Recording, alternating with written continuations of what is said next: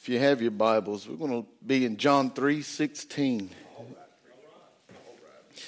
If you keep notes in your Bible, you may have a couple of dates that we've looked in this verse, but we're going to look at it in a different way today.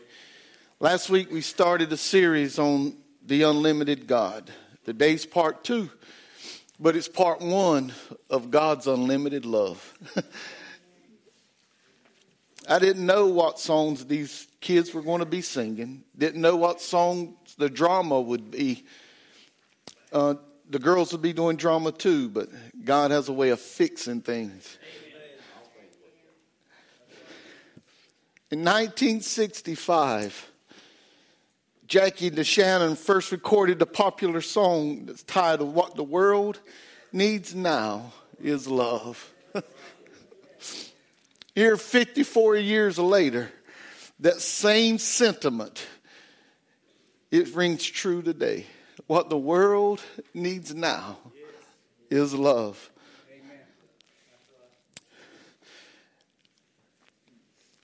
We don't have to look very far. We don't have to look very long to see that there's a great demand for love, but it's but love is in short supply. Families are struggling, churches are dividing, our governing officials are at odds with one another, and we're constantly seeing the rise of angry protest. We're at a time when love seems to be becoming more increasingly valuable. And it's becoming more valuable simply because it's less available. Amen. Knowing that the love of this world is in short supply I'm so glad I know that there's a, a, God in heaven who has an unlimited love and has an unlimited supply of that love for us. And it's readily available in abundance for each and every one of you. I don't know where you're at today on your belief about God loving you. But on, for 15 minutes, driving from my house to this place today, I talked about how sorry I've been to God. I've talked with Him about how I've failed Him time after time after time. I, I just talked with him about how, how undeserving I am. And he still affirmed to me that he loves me in spite of me. I want to tell you, it doesn't matter where you're at or where you've been. God loves you in spite of who you are, in spite of what you've done. How can we say that? The Bible says in John 3:16, for God so loved the world that he gave his only begotten son that whoever believes in him should not perish but have everlasting life. God, we thank you. God, we thank you that you loved us so much so much, God, that in spite of who we are, in spite of all that we've done, you loved us so much that you would give your son for us. God, on this day, it began the week where they were singing his praises. They were laying palm branches at his feet. But God, by the end of the week, we crucified him. We put him on a cross and, and nailed him there for him to die. Uh, God, we just thank you that you loved us so much that you were willing to give your son so that we could have forgiveness of our sins. But you didn't just, you didn't just give him to give us forgiveness, but God, you raised him up. And you raised him up so that our sins could be wiped away. God, we just thank you. We thank you for the hope in his resurrection, for the hope that we have that one day we'll be reunited with you. God, we thank you for this day. We pray that you would use the broken words of your servant today. God, for your glory and to magnify your son. In Jesus' name we pray. Amen. For a moment, before we really dive into what this verse means and, and how it really relates to the unlimited love of God, I want us to think for a moment about that one word so. Let's just put our minds on that word for just a, just for a moment here. This little two letter word, it is very critical to us understanding the nature of God's word. It's very critical for us to understand the nature of his love that he has for us. In the Greek, that word would be described as to such a degree. Or some would translate it as in this way. Now, to simplify this for us, if we could just paraphrase this one verse that we just read, we could say it could be translated that God loved us to such a degree that he willfully sacrificed his only son so that we could have eternal life. Just to think about it that way, that God loves you to such a degree that he would go to the lengths of allowing his son to die in our place. Boy, that ought to move us that ought to move us. That ought to let us know that there's a different love that he has for us than we have for one another. The love that's used here in John 3 16 is, is that agape love. It's that godlike love. It's that love that is greater than any idea of love in this world. It's, it's that love that, that motivated God's redemptive work through the cross of Calvary. This love is not expressed in some mushy idea or some fantasy that we have in our minds, but instead it's expressed in God's mercy. It's expressed in God's forgiveness. And it's out of God's love that we are able to experience His grace. Aren't you glad of His love? because without His love, we wouldn't know grace. We wouldn't know mercy. Mercy shows us just how much He loves us. Forgiveness shows us just how much He loves us. And we get to experience that whenever we receive His grace. Well, just breathe. Take a moment and breathe. There's the grace of God. There's the love of God that surpasses all understanding. God loves us like no other possibly could. And He loves us with an unlimited love. Folks, when we think about this, this unlimited love that God so loved the world with. Today, for part one, today, we want to just think about how God's unlimited love is expressed in the Old Testament. Now it's expressed in the new, and we'll cover some of that next week. But but we can't go through every uh, every area in every episode, but we want to look at just a few things today as we think of the Old Testament and, and God's love. There was a preacher, one that is very respected in our association when he first started pastoring.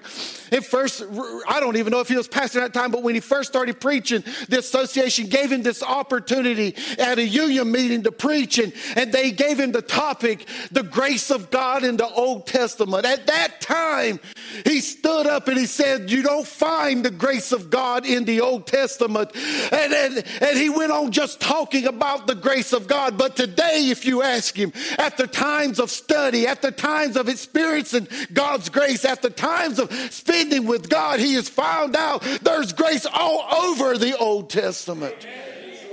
We have a tendency to, to view the Old Testament in, and thinking of God's love, we fail to immediately think about God's love in the Old Testament. We, we generally think immediately about God's wrath. And then we will think that Jesus is the embodiment or the, the manifestation of God's love. And we don't find that until we get to the New Testament. But I want to assure you, God's love is all over the Old Testament. And it's not just a love, but it's God's love, this godly love, this agape love, this hesed love, this love that this loving kindness is shown to us each and in each and every individual's life throughout the Old Testament, just as we find it in individuals' lives in the New Testament. How can I say that? Because the Bible declares that God is an immutable God. He, he is never changing. He's the same yesterday, today, and forever. And if He's a God who loves us today, He was a God who loved us yesterday, and He was a God who loved us beyond yesterday, and He's a God who's going to love us for all eternity. Amen. So, what we know is the love of God is expressed and experienced by all those throughout the Old Testament writings, just as we experience His love today. But we need to really come to terms with the fact that His love It's a holy love. It's very unique from our love. It's a holy love that cannot tolerate sin. It's a holy love that, that, that it must judge sin. And, but God, in His unlimited love, provides the costly solution for sin. And I, I want to tell you, that's just right there in itself tells us this is a great love. That He loves us so much, He has to judge our sin. But He loved us so much that He provided a way for us to be forgiven of our sin. He provided a way to where we wouldn't have to suffer the penalty of our sin. And we see this first conveyed in the Garden of Eden. The unlimited love of God is seen when He created man. When God created man, He created us in His likeness and his image. And you know, for years I've wondered what exactly does that mean? Because all of us look different. All of us think different. All of us behave different. All of us have different attitudes. All of us respond different. We're just different people. But what does it really mean to be made in the image and the likeness of God? I believe, I believe what God is telling us here is that that it means that he created all of us to be relational. He created all of us to be rational and he created all of us to be responsible. And that's who he is. He's relational. He's, re, re, uh, he's He's rational and he's responsible. And that's what he created you and I to be. Those are characteristics that every one of us are to display in our lives. We are created to be responsible. In fact, God provided a garden for Adam. Adam's responsibility was to be a good steward with what God had given him. And we see this here in Genesis, in Genesis 2 and 8. The Bible says the Lord God planted a garden eastward in Eden. And there he put a man who he formed. He, it, was, it's just like God created this garden just for Adam. In other words, he, while him creating it for Adam, it was Adam's responsibility to now, in his relationship with God, to be a good steward of everything that God had blessed him with. And I want to tell us, I want to remind us that everything you and I have, we have it by the grace and the mercy of God. And with everything, he's called us to be good stewards with what we have, whether it's our home, whether it's our finances, finances, whether it's our jobs, whether it's our children, we are to be good stewards. And we have to ask, have we been good stewards? As born again Christians, if we haven't taught our children, if we haven't taught them about the love of Christ, if we haven't displayed the love of Christ in, uh, before them, then we haven't been good stewards to what God has given us. If we're not honoring God with our finances because He's the one giving us our finances, then we haven't been good stewards of it. If we're not honoring God in our homes to where it's a holy place, a place of prayer, a place where we can find somewhere silent and spend time with God in His Word prayer, then we are not honoring God and we haven't been good stewards of what He's given us. You know, while we're there, I want to say this to you.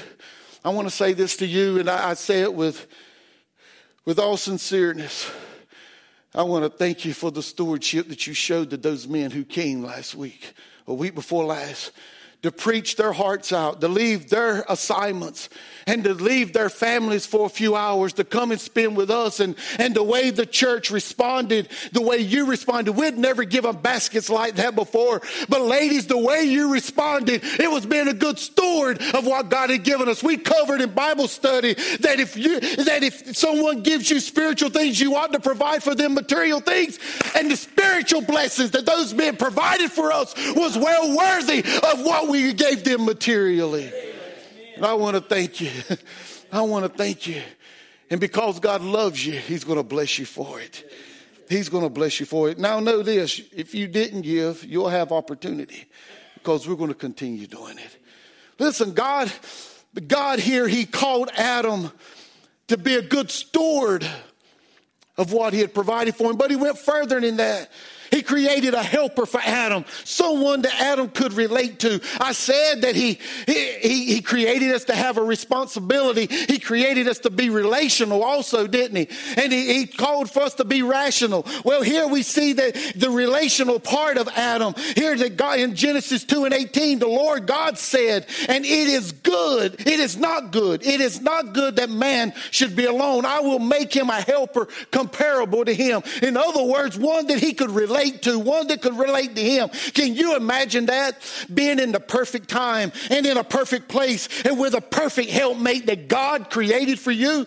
We hope, we pray, and we, to some extent, we believe that God is the one who put us and our spouses together. For folks, there are some obvious signs when that doesn't happen, and that's not the message today. We'll, we'll handle that another day, but we'll say, uh, but here, there is no question. God created Eve for God saw it wasn't good for Adam to be alone. In, in his unlimited love, he created the perfect mate for Adam. And the two of them enjoyed not only their relationship together, but they also enjoyed an unhindered relationship with God. Can you imagine that? To be in a world where there's no hindrance to you serving God. There's no hindrance to you opening up His Word. There's no hindrance to you praying. There's no hindrance to you spending time with Him. They were living in that world. While our relationships with God are often hindered by Satan and his principalities and his powers and his wickedness, throwing fiery darts at us there's coming a day when there'll no longer be any hindrances. There's coming a day when we won't have to worry about this, our relationship with God being hindered, folks, because when we get to heaven, there'll be, it'll be in a perfect time. We'll be in a perfect place. We'll be in a perfect relationship with a perfect God. I'm looking forward to that day. He loved us so much that he provided that for you and I. The songwriter said this, when we see Jesus, coming in his glory. When, when he comes down from his home in the sky, then we shall meet him in that bright mansion and we'll understand it by and by. Farther along, we'll know all about it. Farther along, we'll understand why. So cheer up, my brother. Live in the sunshine. We'll understand it in the by and by. I want to tell you, God has, He's given us such a love that He wants us to live in the sunshine. He wants us to live and bask in the glory of His love for us. While we live in this world, we shouldn't walk around with our heads held down. We should walk around with our heads held high because the God of glory who created the world loved us with the with a love as great as the power that he has. Yes. Oh, folks, he loves us. he, God so loved us. And he demonstrated that in that he gave them full reign in the garden. They could have whatever they wanted. They could do whatever they wanted in the garden except one restriction. One restriction they had to stay away from the tree. They couldn't eat of the tree of the knowledge of good and evil. Now, in spite of all the access that they had in this garden, Adam and Eve made an irrational, irresponsible decision. They decided to eat of this forbidden tree. And as a result, their eyes were open to things they had never known. They became aware of their disobedience for the very first time. They experienced guilt and shame, and immediately they began looking for something to cover themselves and for some way to hide from the presence of God. Isn't that exactly what sin will do to us? We have a God whose love is, is so unlimited, and far too often we'll run away from Him when we should be running to Him. If you're here today and you don't know Jesus as your Lord and Savior, or if you're in a backslidden condition, I want to plead with you don't allow, don't allow Satan to, to fool you. Don't allow your guilt and shame of your sin to cause you to run away from God. Instead, seek Him. Let Him cover your sin. That's exactly what he done for Adam and Eve. Here they are running from him, hiding from him, and he sought them out. And when he saw them in their nakedness, he covered them. what a display. What a display of his unlimited love. Though Eve was coerced by the serpent, being coerced by Satan to disobey God, they were still, her and Adam were still responsible for their own actions. And as a result of this, God cursed Adam, he cursed Eve, and he cursed the serpent. The holiness of God required that sin and rebellion be punished. And the ultimate consequence of sin is physical death. But in his display of his unlimited love, he covered their sin. He spilled the blood of an animal, sacrifice that animal for its skin to cover up the sin and the shame of Adam and Eve. Derek Kidner wrote, The coats of skins are forerunners of the many measures of welfare, both moral and physical, which man's sins make necessary. It was because of Adam and Eve's failure to honor their responsibility, because they were poor stewards of God's blessing. God, in His love, removed them from the garden. He loved them so much, He didn't want them to have to live in that fallen state for all eternity. So that they would eat from the tree of life, He removed them from the garden. Unsaved, you must be honest with God and you must be honest with yourself. You failed to be good stewards up to this point of your life. You've sinned against God and you're now facing the consequences of that sin. But in God's unlimited love, He gave His only begotten Son as the ultimate sacrifice to cover your sins. You don't have to live any longer with guilt and shame. God wants to cover it up. He wants to cover your sin with the blood of His Son, Jesus Christ, to protect you from eternally being separated from Him. Isaiah 1 and 18 says, God says through the prophet, Come now and let us reason together. Says the Lord, though your skins, your sins are like scarlet, they shall be white as snow. Though they're red like crimson, they shall be as wool. In other words, he said, Come, come, have a talk with Jesus. Tell him all about your troubles. He'll hear your fainted cry and he'll answer by and by. Just have a talk with Jesus and he'll cleanse you up like never before. Folks, God so loved you to such a degree that he sacrificed his only begotten Son, that whoever believes in him should not perish, but have everlasting life. The love of God is seen all throughout the Garden of Eden. But it's also continued. It's not only conveyed in the Old Testament, but it's continued throughout the Old Testament. It's conveyed in the garden and it's continued throughout this Old Testament letter. Throughout the Old Testament, we see God's redemptive love. We see, and we can take a moment, a few moments just to look at Joseph's life. Well, and we see the love of God all throughout Jacob, Joseph's life. Here, Jacob had 12 sons, and it was Joseph, the oldest son of the wife whom Jacob truly loved.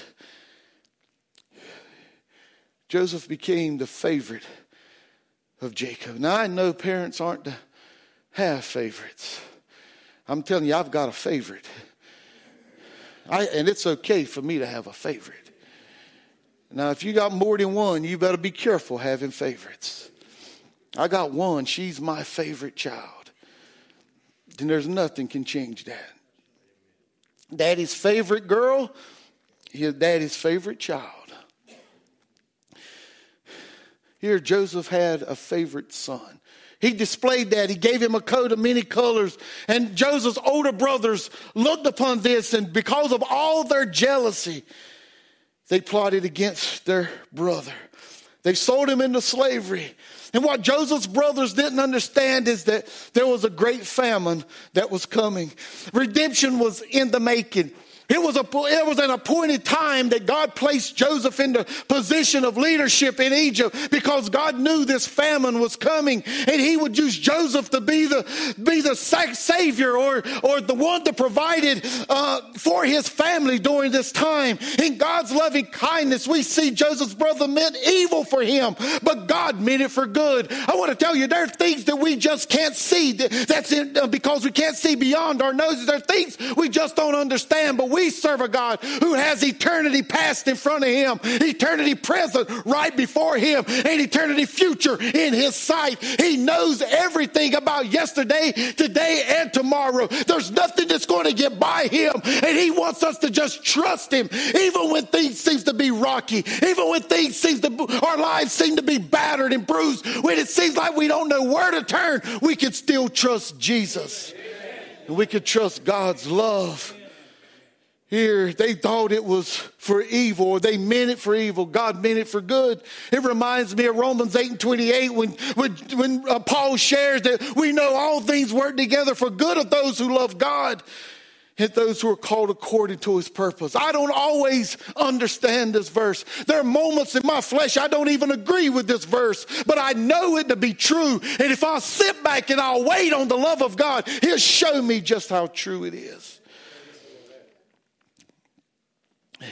But not only do we see God's love in Joseph's life, what about his redemptive love in the Ten Commandments? The giving of the Ten Commandments was based upon God's loving kindness, that Hesed love, that love that is just indescribable. And, and all we could do in the English language is use a word like loving kindness to describe it. Exodus 20 and 5, it says, says, You shall not bow down to them nor serve them, for I, the Lord your God, am a jealous God, visiting the iniquity of the fathers upon the children to the third and fourth generations of those who hate me. Hear what God has said that He is a jealous God and He is jealous for Israel. The word jealous is used as an exclusive love.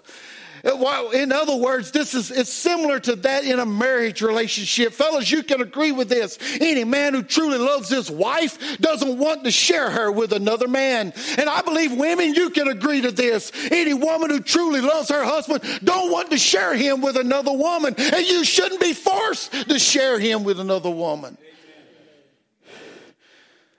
God required Israel not to worship anyone but him because he so loved Israel.